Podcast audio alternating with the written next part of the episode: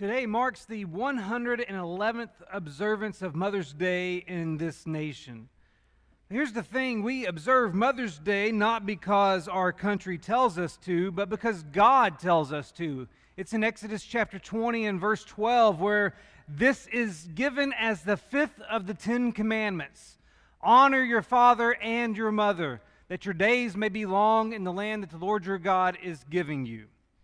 What's so very fascinating is that this is actually the first of the commandments among the Ten Commandments to focus on person to person relationships. The previous four commandments all focused on our relationship with God and how we love God with all of our heart, soul, mind, and strength. This is the first one to address person to person relationships. And it starts with the most basic relationship of all the parent child relationship. But if you turn over to the passage we just read in Ephesians chapter 6, you'll see that this is not just a command relegated to Mosaic law. This is a command that gets repeated in the New Testament because Paul says these words Children, obey your parents in the Lord, for this is right. Honor your father and your mother, which is the first commandment with a promise that it may go well with you and that you may, be, may enjoy long life on the earth. The fact that this Mosaic command is repeated in the New Testament indicates that it is just as applicable today as it was when given to the Israelites at Mount Sinai. And this morning, what I want to do is simply spend time today considering the implications of this command to honor your father and your mother. And really, it boils down to two implications. The first is that children are expected to honor their parents unconditionally. Now, I know what you're thinking. He just threw up that unconditional term, and I don't know that I agree with that. Well, let me defend it for a moment. What does it mean to honor your parents unconditionally? When you look at Exodus chapter 20 and verse 12, or Ephesians chapter 6 in the first three verses, what's so very interesting and challenging about this command is that it offers no qualifications. Nowhere does the Bible say, honor your father and mother as long as they do blank. Honor your father and mother if they do blank. Honor your father and mother until they do blank. Nowhere does the Bible, nowhere does the Word of God identify conditions or parameters that would disqualify parents from being honored. And that makes this command hard to accept sometimes. Because the truth is that there are many parents who, on their own merit, do not deserve honor. There are many parents who are abusive. There are many parents who have abandoned their children. There are many parents who are manipulative and neglectful, and you can name uh, many different adjectives to describe some horrible parents. There are many parents who do not deserve honor based on their own merit. So, why did God instruct us to honor our parents when so many don't deserve it? I think there are three answers to that question.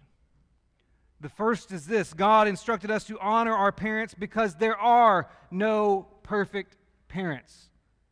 There are some great godly parents out there. There are some great godly parents sitting in this audience today. There are some, though, that are the exact opposite of perfection. There are no perfect parents. God made it very clear in, in Scripture that perfection eludes us because all have sinned and fall short of the glory of God, and parents are no exception. Parents make mistakes, and unfortunately, some parents completely fail at their parental responsibilities. Since parents are not perfect, God instructs us to honor the position rather than the person. In other words, honoring one's parents is about respecting the role that they've been given rather than the individual that they are. It's the same principle that's applied to the President of the United States. You may not like his agenda.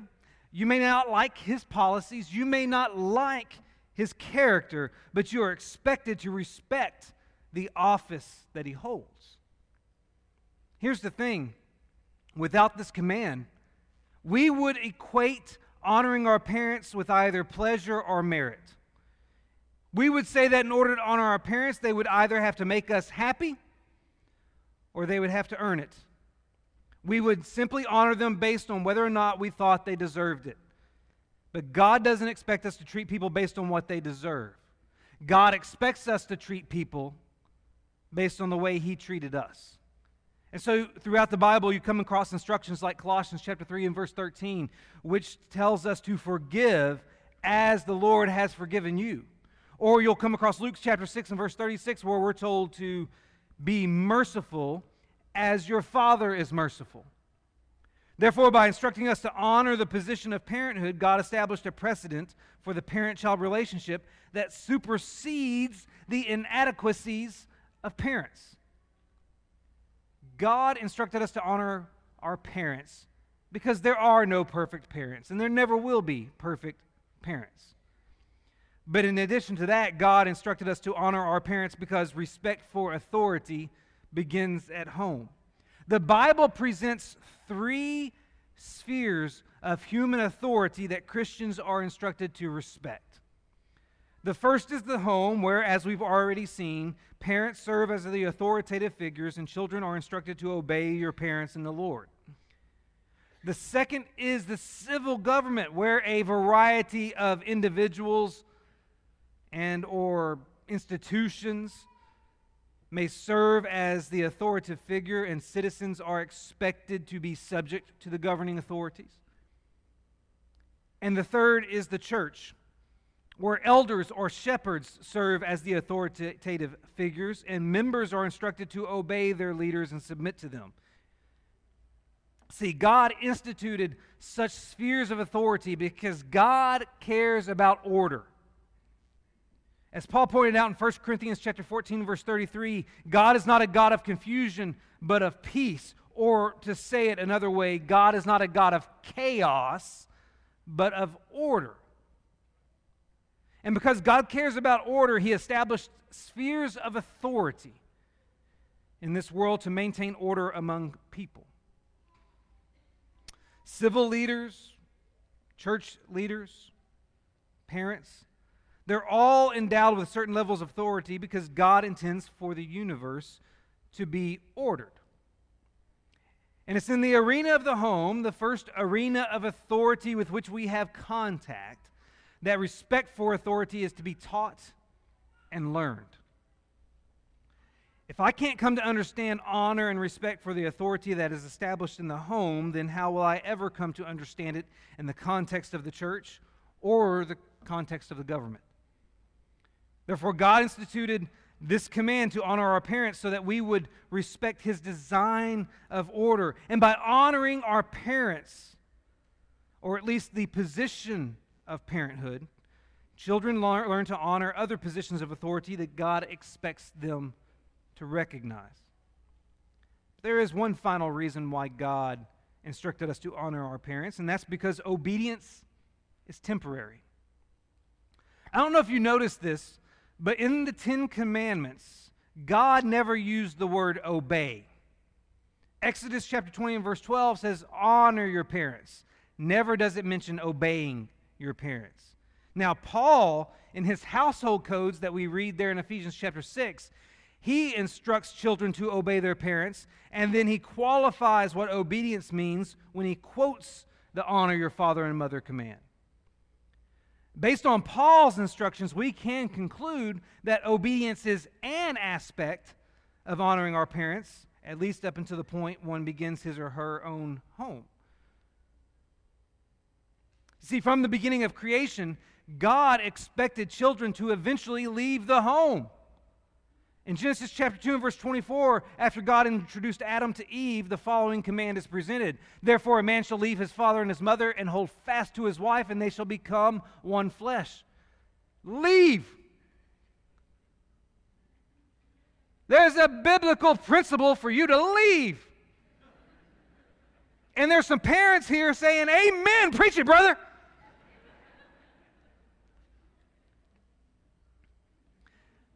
But here's the real point you're not always going to be expected to obey your parents because there's a point at which you're going to leave or you're supposed to leave. When you become a parent, when you start your own home, obedience is not the way you honor your parents anymore, but there are ways you do that. For instance, there's going to come a time where you're going to be expected to honor your parents through appreciation. Now, appreciation does not mean pretending they are perfect. Appreciation does not mean ignoring the mistakes that they have made. Appreciation does not mean agreeing with everything they do, say, or think. Appreciation does not even mean okaying their wrongs. Appreciation means realizing that God used them to bring you into the world. Without your parents, you wouldn't exist.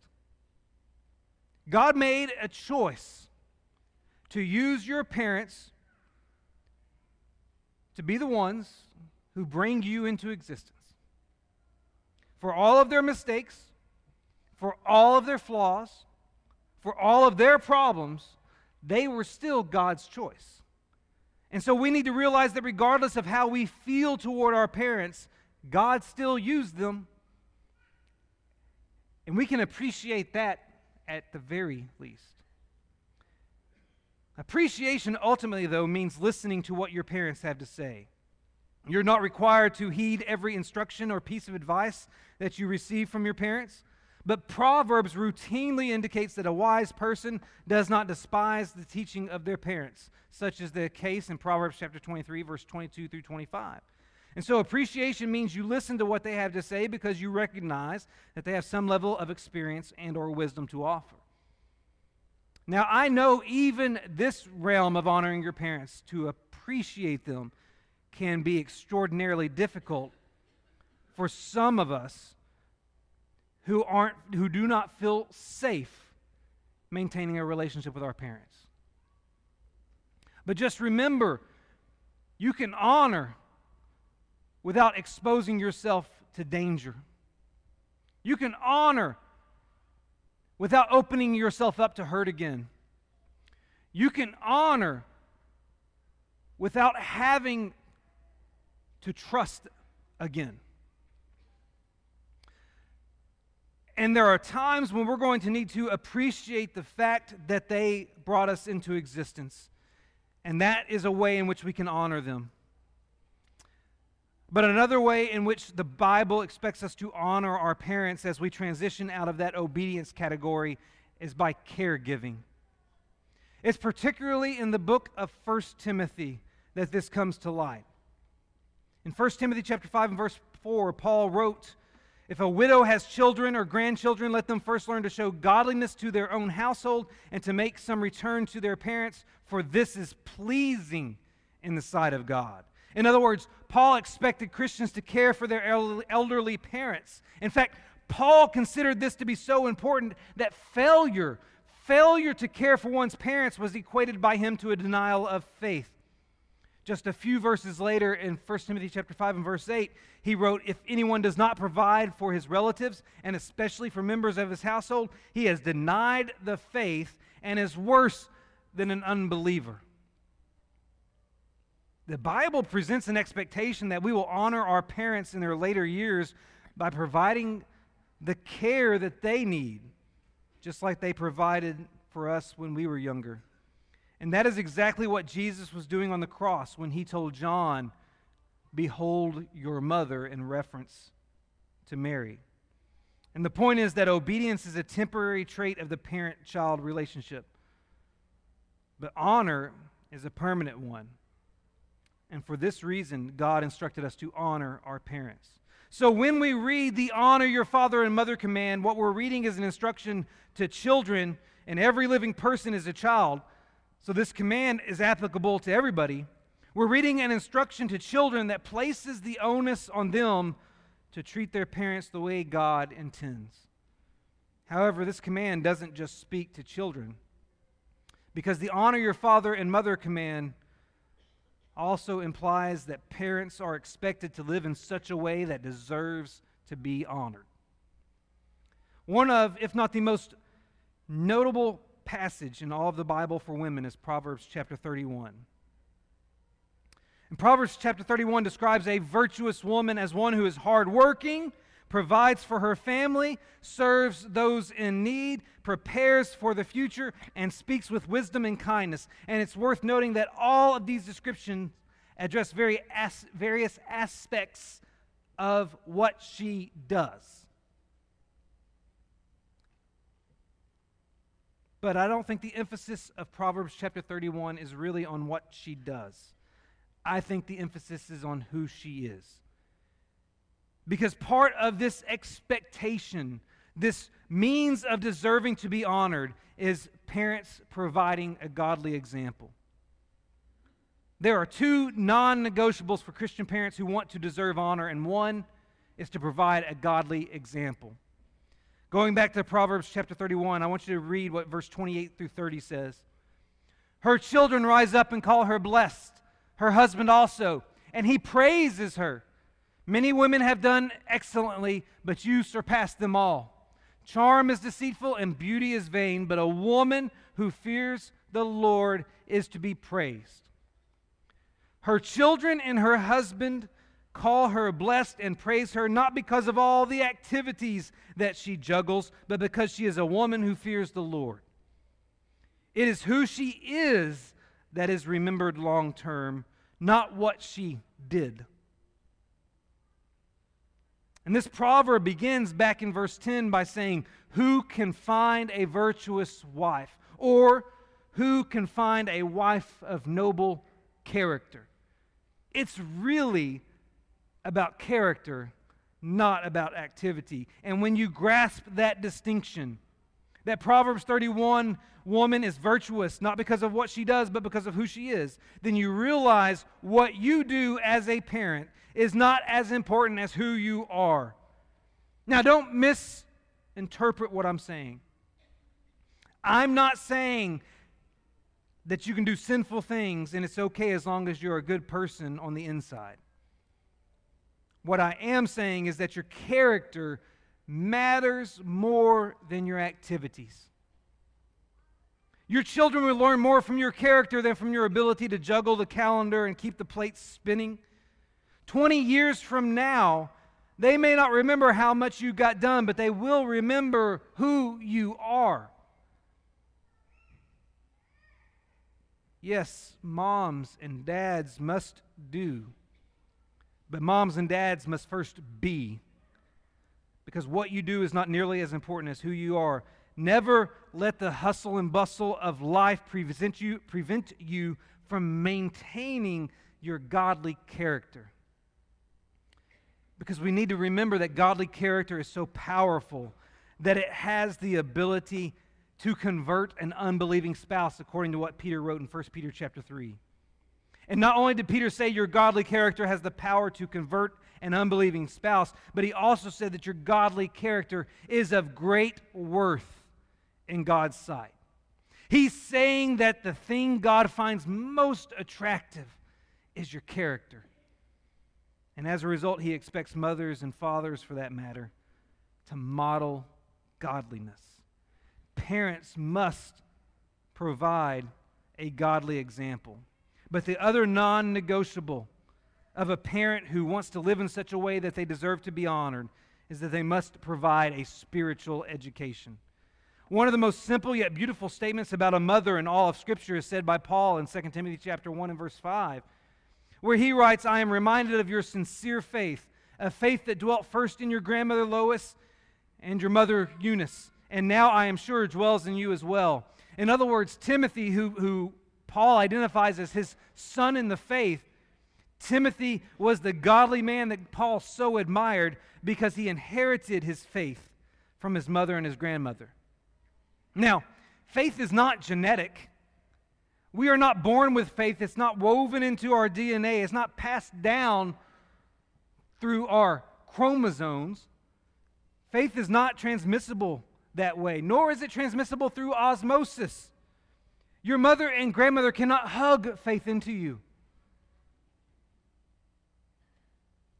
The only way faith can be passed down, the only way faith can be instilled is through learning. Notice what Paul says in 2 Timothy chapter 3 verse 14 and 15 as he carries on this thought.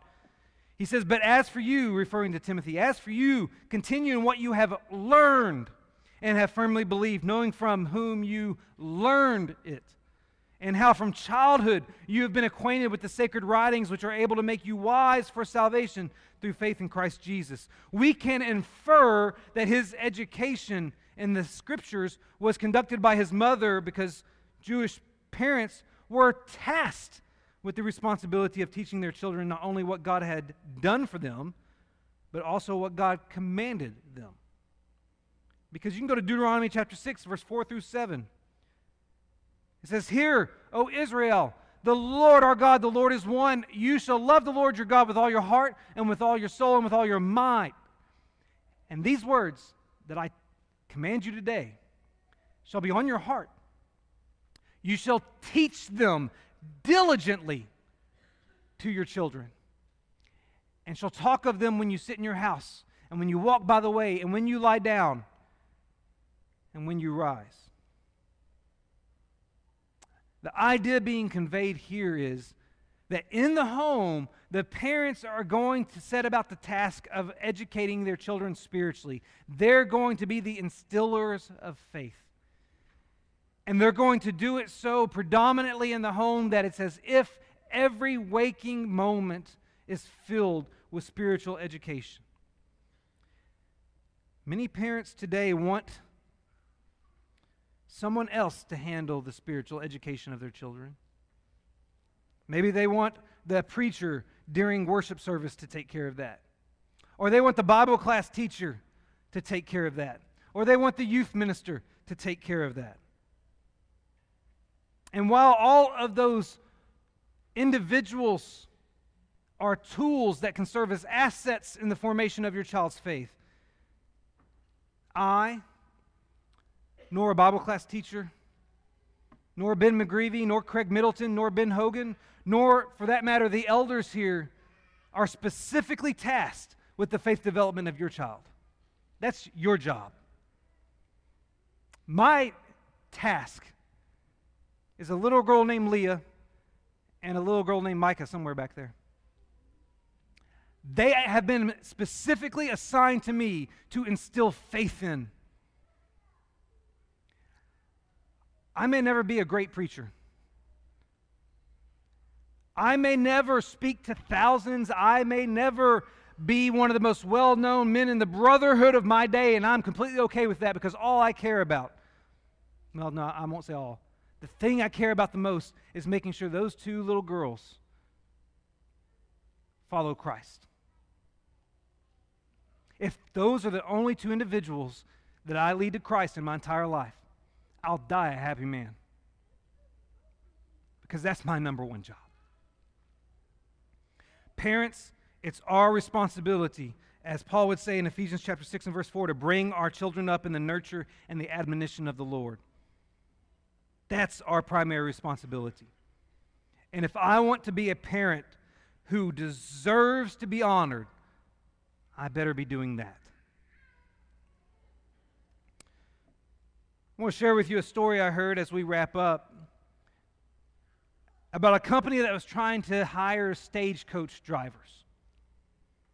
They would bring in applicants and they would ask them this question. They would ask them,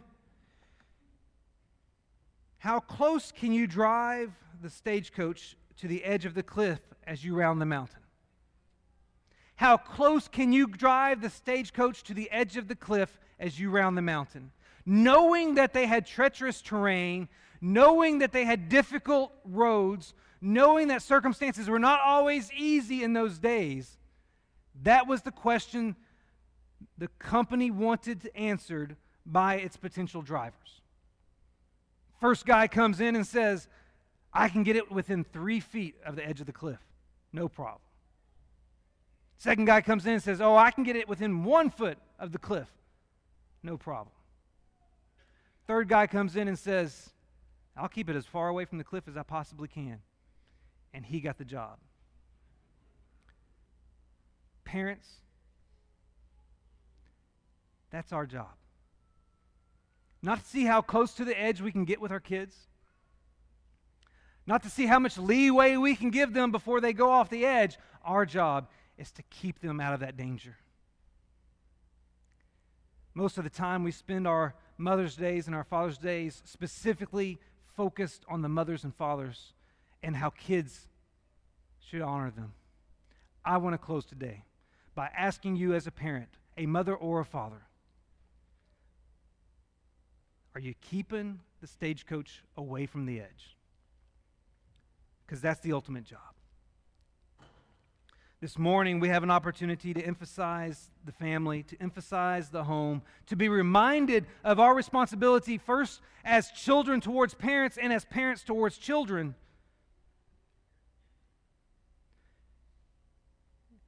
And it's my hope that above all else, it sparks an appreciation for the father child relationship that exists between us and God. Because our Father who is in heaven, gave up his only son for you and I to be saved. Your Father who is in heaven loves you that much. Do you love him in return? And if so, do you need to express that today by confessing your faith that Jesus Christ is the risen Son of God, by repenting of your, your sins and being immersed in water for the forgiveness of those sins? Right now, today, we have the opportunity to become a child of God if you're not already. Won't you choose to do so while together we stand and sing?